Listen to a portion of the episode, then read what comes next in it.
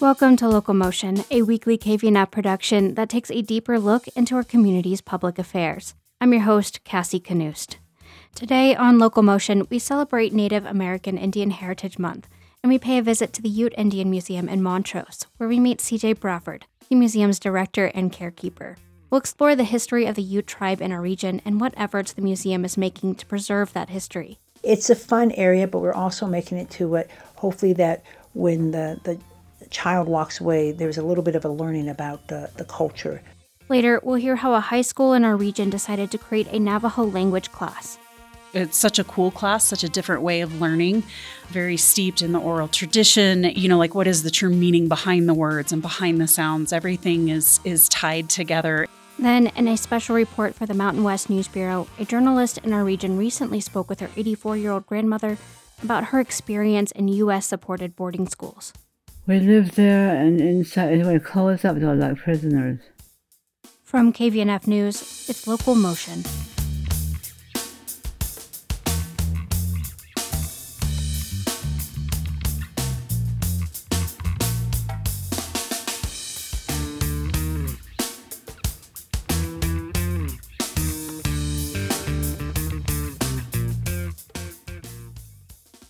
Recently, I took a trip to the Ute Indian Museum in Montrose to visit with CJ Brafford, the director and carekeeper of the Ute Indian Museum in Montrose. I learned how the museum sits at the heart of traditional Ute territory. It was originally built in 1956 near the ranch of Uncompahgre leader Chief Ouray and his wife Chipeta. Administered by History Colorado, the museum and grounds are listed in the National Register of Historic Places. The grounds include Chief Ouray Memorial Park, as well as the grave where Chipeta was buried after her death on reservation lands in Utah in 1924. It also includes a native plants garden. The museum grounds are linked to the citywide trail system. It includes shady picnic areas, quiet walking paths, and a memorial to Spanish conquistadors who traveled the area in 1776. While there, I started my visit with CJ by asking her to walk me through the history of the Ute tribe in our region. The Nooch is what the Ute people call themselves meaning the people, the Nooch people. And their their history, they've always been here. They have a creation story, you know, they are the people from the Shining Mountains. But there are three Ute tribes, two located in Colorado, southwestern part of Colorado, and that would be your Southern Ute tribe, just outside Durango. Then you have your Ute Mountain Ute tribe, which is outside Cortez. In Utah, there is the Ute Indian of the Uinta and Ouray Reservation. And interesting enough, in 1881, when the Utes were removed, and there were two bands of Utes that were removed from Colorado that went up to Utah. That would have been your Uncompahgre Utes and your White River Utes. They were moved up to Utah, and that's why it's the Ute Indians of the Uinta, because there was the Uinta Reservation already established. And Ouray was for when Chief Ouray, he was one of many leaders of the Ute people. But um, he journeyed on in 1880 and they were removed in 1881. So that what constitutes the three Ute tribes today. There is a history of the Ute people, but they've always been here in this area. They share many things in common with one another. For example, would be the Ute Bear Dance, which is something that is held every spring. Um, they have them each individually throughout the, the springtime. That's when the bear is coming out of hibernation, and they have their story of how the Ute Bear Dance came to them. But it's something one of them, um, one of the many celebrations that they uh, and, and ceremonial that they celebrate together. And how does the museum aim to honor and celebrate the heritage and contributions of the Ute? We respect and honor our voices. Again, of who we are and where we come from. We share the past the present, and the future of the Nooch people. Native American Heritage Month, we celebrate in our own ways. And, you know, it was something that was passed. It actually goes back to like 1621 when, when there was a first recognizing Native people. But it wasn't really till moving forward till like here in 1990s when um, President Bush, the senior, passed a resolution making Native American Heritage Month. So, with that, it gives us as Native people, myself as a Lakota, it is our voice that you're going to start hearing. Our voices that are changing what history books wrote. Our voices to share what accomplishments what we have done. We have people who are astronauts, and we have doctors, we have actors, we have singers. We are a part of the story because, as I mentioned earlier, Alden Naranjo said that you know we were invisible, but we're not invisible because when you know the mostly when our old people when they talk to us, when you know who you are and where you come from, and that's where we know who we are. So now we're celebrating our stories, our achievements. We honor ourselves so Native American Month to all of us. You know, like we just had like wear your mocks, wear your moccasins day. We're proud as Indian people, Native people, Indigenous people, sharing our stories.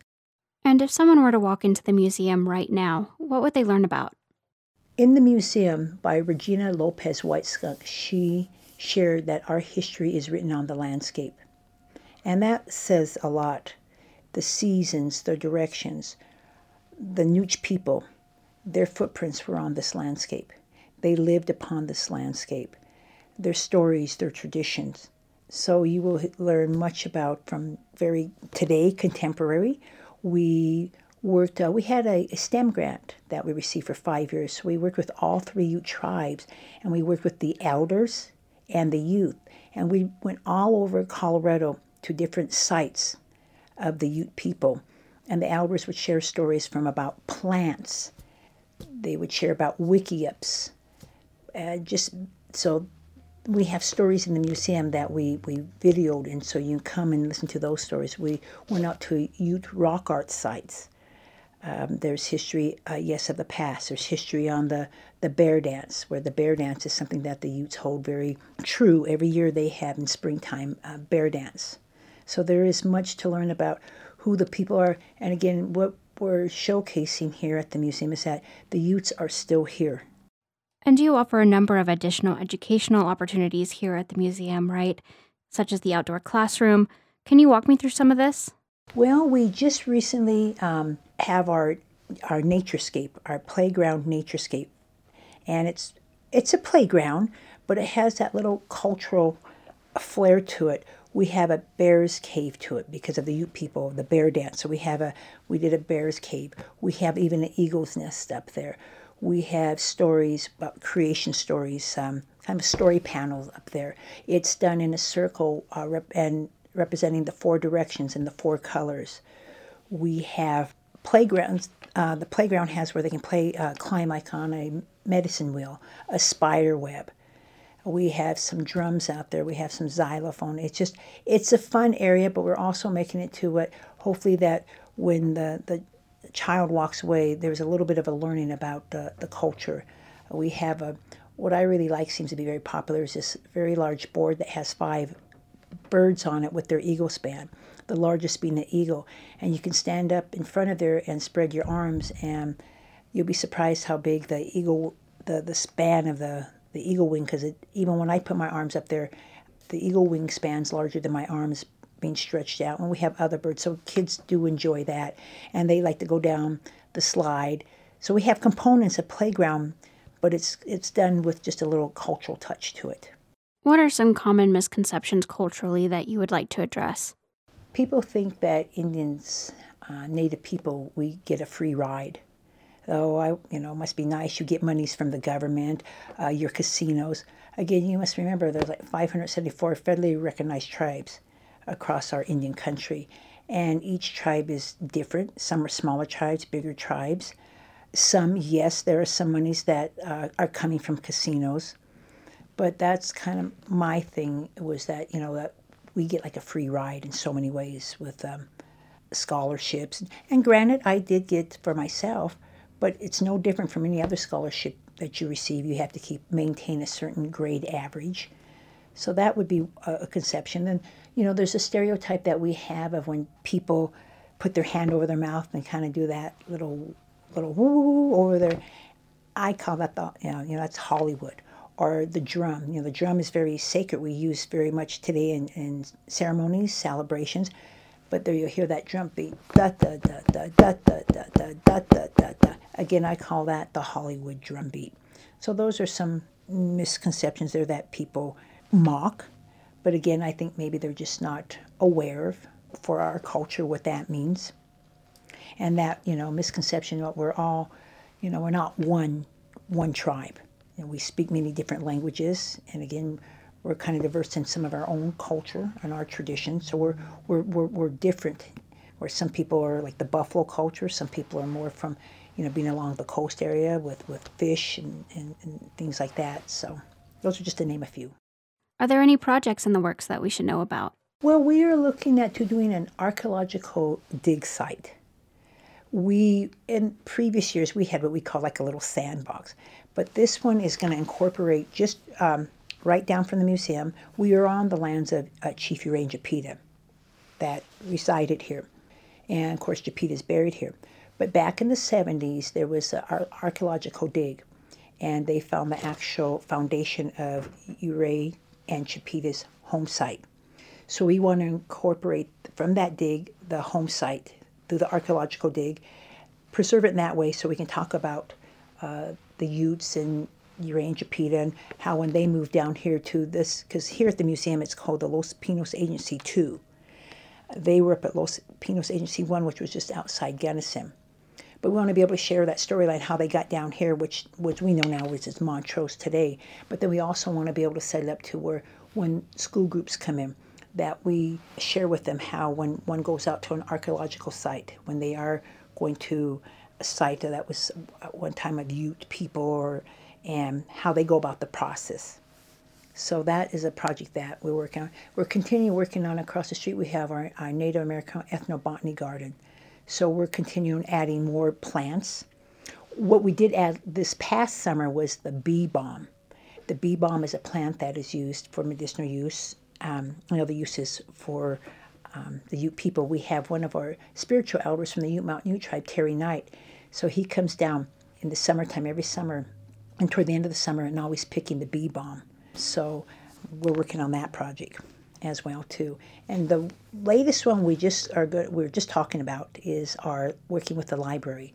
We're going to be working on a a book walk, a story walk is what it's called, a story walk out at our Naturescape play area where we'll have stories encased and kids can read a story that would be about the Ute people, animals, uh, climate change, anything that ties into our environment and the Ute people. So those are some projects right now. To expand on that, how do you hope the museum will impact the perception, the understanding of Indigenous heritage in our region? That they just stop and take time to listen because our history is forever changing. Our history was always told by the person who always had the power, and they told the stories, and perhaps they weren't told right. So here we just want people to just stop for a minute and listen to what we have to say. Hear our voices. Let us share our stories. We want you to be part of our stories. So that way we can bring a better understanding and at least start that bridge on both sides.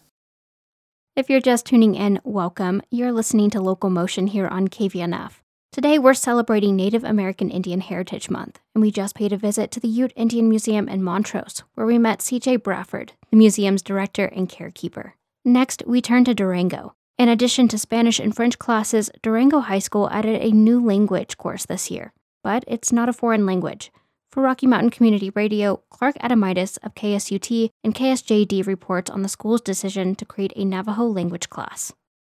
It's 8:10 a.m. on a Thursday morning at Durango High School, and Elfrida Begay has her students on their feet, and she's coaching them how to say the anatomical term for waist in Navajo. Simon says, "Shani, Shani, your waist." As Begay teaches students words for various body parts, she has them move their bodies. Simon says, was stretch your arms, stretch your arms right here. Reach, reach, reach, reach. First period, rarely nine o'clock. It's the first Navajo language class ever at Durango High School.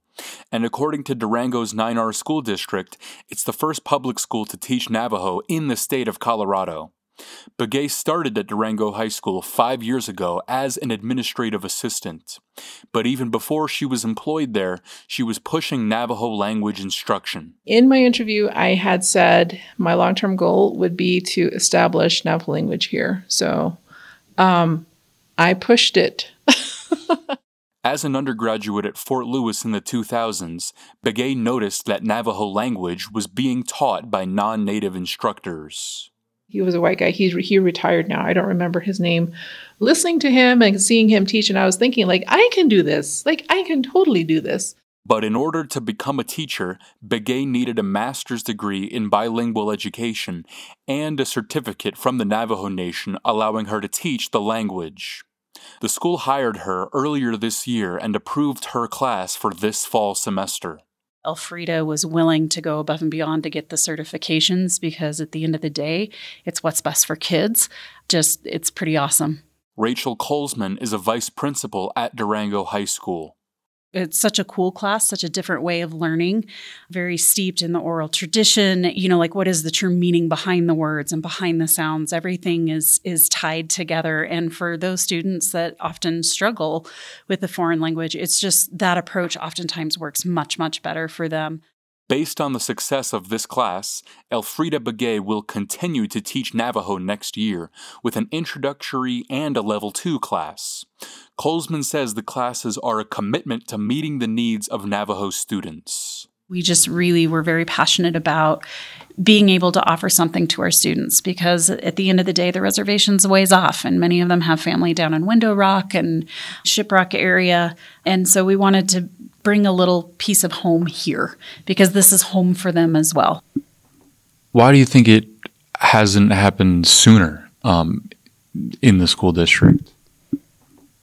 Eh, that's a loaded question. Um, no, it's it's a great question. Um, I don't think the timing was right in the past. Um, we there wasn't the there wasn't the person that was passionate about pushing it forward. Um, there wasn't always, I'm, and I'll just name it. There there wasn't always the focus on on the equity and diversity, um, and you know, I I applaud um, Durango 9R for for taking a lead in in that work of creating a, a space where all cultures and backgrounds feel welcome, um, because that's not always been the case in this area. So really quickly, the then the the the S section there is partly ship me ship Elfrida Begay runs her students through phonetics, breaking the words down into parts. Um, the do, then the, the L, if, you, if you're saying it right, you're spitting. Then the. Watching Begay move among her students, it's clear she's in her element teaching Navajo. Do, then the is the SH, shift me.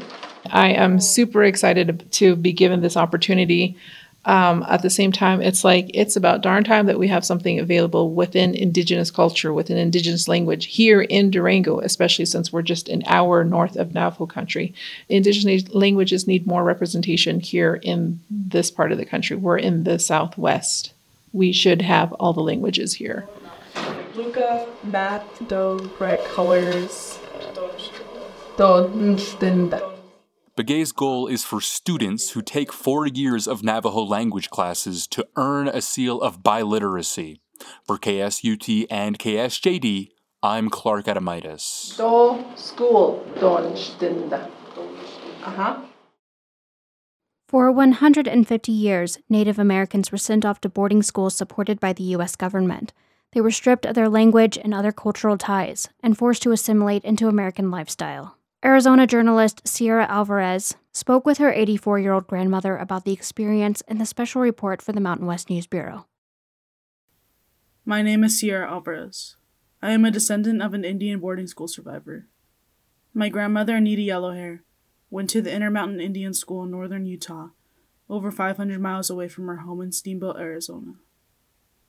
My Native American Navajo name is Yellowhair, Anita Yellowhair. My grandmother never spoke much about her boarding school experience, until now.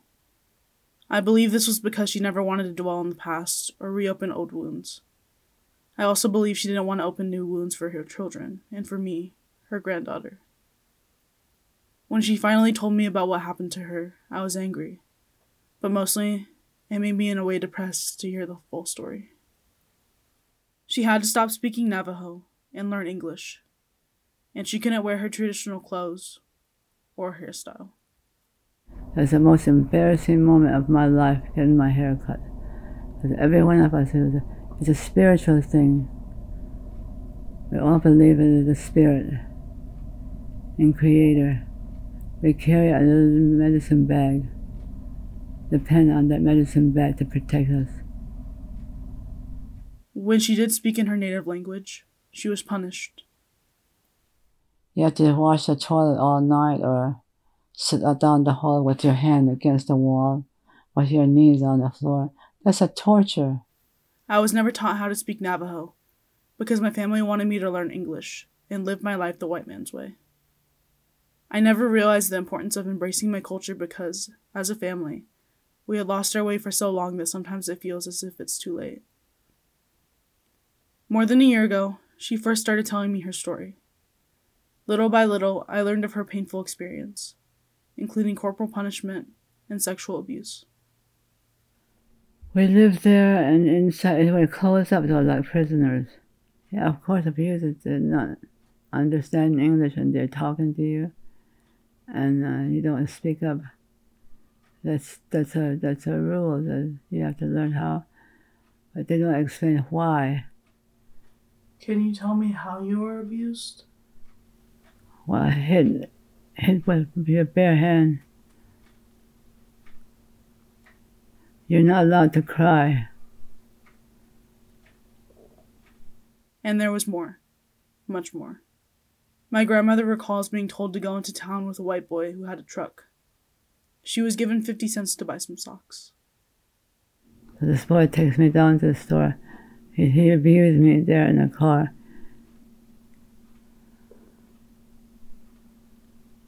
And they, that's the way they took advantage of us. Is taking us somewhere and hide and do what they wish to us. When you say he abused you, did you mean sexual abuse? I just feeling your, uh, across your breast and trying to put their hand in your panty and, and you try to cover up and it's not enough. They're all white men. How old were you? I was about 17, 16. And no one believed you when you would tell? No, they didn't believe us, and they they interviewed the. Well, I was embarrassed to, answer before him. There were a lot of boys like that, and all they did was just uh, uh, take them from school, and that was it. To hear my grandmother's story for a second time was challenging. I had no idea she was sexually assaulted at her school. That hit me hard because I know how dehumanizing sexual assault can be to a woman. She shares how she feels about it now. I don't feel anything. I think it goes on every day and night. I think it's something that's going on all the time. And our parents didn't believe us either. But they want other people to be nice to us, and so that's why they agree with them. Did you resent your parents for that? No, because I didn't know what was going on. Despite that abuse, my grandmother became a dental assistant after graduating from the Intermountains Indian School in 1960. She ended up working for Dr. Bill Thomas, the only dental officer for the U.S. Public Health Service Indian Hospital at the time, for more than a year in Winslow. Later on, Yellowhair moved to Chicago where she gave birth to her daughter Noelle Alvarez, my mother.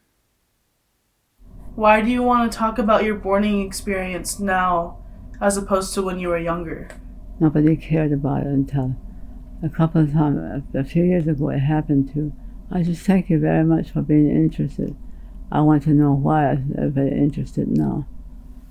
Despite the beatings, despite the sexual abuse, despite every other wound my grandmother has endured, she is so forgiving to every single person who has harmed her in any way. I'm happy she found God to cope with what happened to her. Because while it wasn't fair, it's the truth. And I will always be interested in my grandmother's story. She is a piece of history that has been swept under the rug time and time again. She tells me that she still works to heal to this day. And for you, Sierra, I advise you find your happiness, find your path right away, or else you're just going to wander in the desert like I have been. I'm at the end of my trail. The Intermountain Indian School closed its doors in 1984. Utah State University built a campus over the remains of the school. You just heard from Arizona journalist Sierra Alvarez with her grandmother Anita Yellowtail. Diné photographer and artist Eugene Tapahe shares about his art heals, the Jingle Dress Project to bring awareness to Native American causes through the healing power of the traditional Ojibwe jingle dress dancers. For Rocky Mountain Community Radio, here's KRCL's Valine MC with more. I actually was the managing editor at the Navajo Times newspaper from 95 to 2000. That's Eugene Tapahe, local Diné artist and photographer, utilizing his art to bring global attention to Native American issues through Art Heals, the Jingle Dress Project. And I picked up the camera at my first time at um, the Navajo Times in 1992 as a photojournalist. I'm a self-taught photographer, and my, my project's called Art Heals, the Jingle Dress Project. We started this project back when COVID started, back in 2020, and it's been going since. We've actually had a lot of great response. We've been able to bring Native issues to the forefront, and not only during COVID, but even today, we're still pursuing our goal of healing and through art. So when when COVID first started, of course we were all isolated and we were quarantined. One of my aunts, last matriarch in my family, she actually got COVID. About seven days later, she passed away from COVID.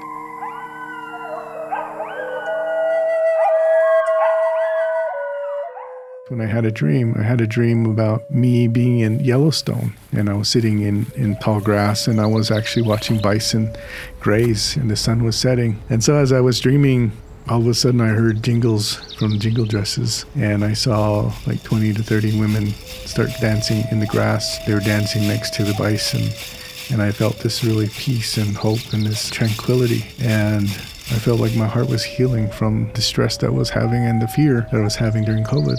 And so when I woke up, I shared my dream with the family. I just told them, I said, you know, I think my dream is telling me that I need to take the jingle dress to the land. And if we heal the land and the ancestors of those lands, that they're going to come and help us heal during COVID. And so that's what we decided to do. And I, I got my two daughters who are jingle dress dancers, and we got, you know, friends of our family to come and, and join us. We really wanted to do is just recreate the dream. And so we went and we did our first photo shoot and we had the girls dance out at the salt flats here in Utah. As a photographer, I wanted to document this moment. And we prayed and we had the blessings of the honor song. And when we actually danced it on the land, it was just such a spiritual moment. And the girls even said themselves that they felt like the ancestors of that land were dancing with them at the same time. And I was in tears after the dance was over because it was so spiritual. And one of my daughters said to me, she says, Dad, you know, we can't just do this once. We got to take this across the land. And so that's when we started thinking about how do we do this. And so my idea was to go to state and national parks because those were colonized and taken from Native people first. And we believed that those ancestors needed to be blessed and healed first. And so that's what we did. And of course, the first real photo shoot, we call it a real photo shoot, was at Yellowstone. And, and so we went to Yellowstone, and that's how it started. That's Diné photographer and artist Eugene Tapahe with Valine MC of KRCL in Salt Lake City. That story was shared with us via Rocky Mountain Community Radio, a network of public media stations in Colorado, Wyoming, Utah, and New Mexico, including KVNF.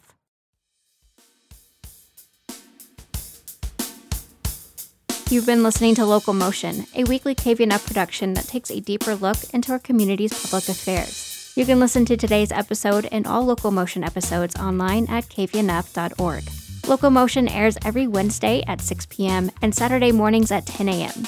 As always, you can stream online at kvnf.org. The importance of local journalism cannot be overstated. It's what keeps our community informed and connected. The giving season officially kicks off on Giving Tuesday, or what we're calling Giving News Day, November 28th. The KVNF News team is fortunate to be one of 30 Colorado newsrooms receiving a matching grant thanks to the Colorado Media Project. Consider making a year end gift and double your impact for KVNF News and Public Affairs. Go online to kvnf.org and click the donate button to learn more. Thank you for listening. For KVNF, I'm Cassie Knust. Have a safe and enjoyable Thanksgiving.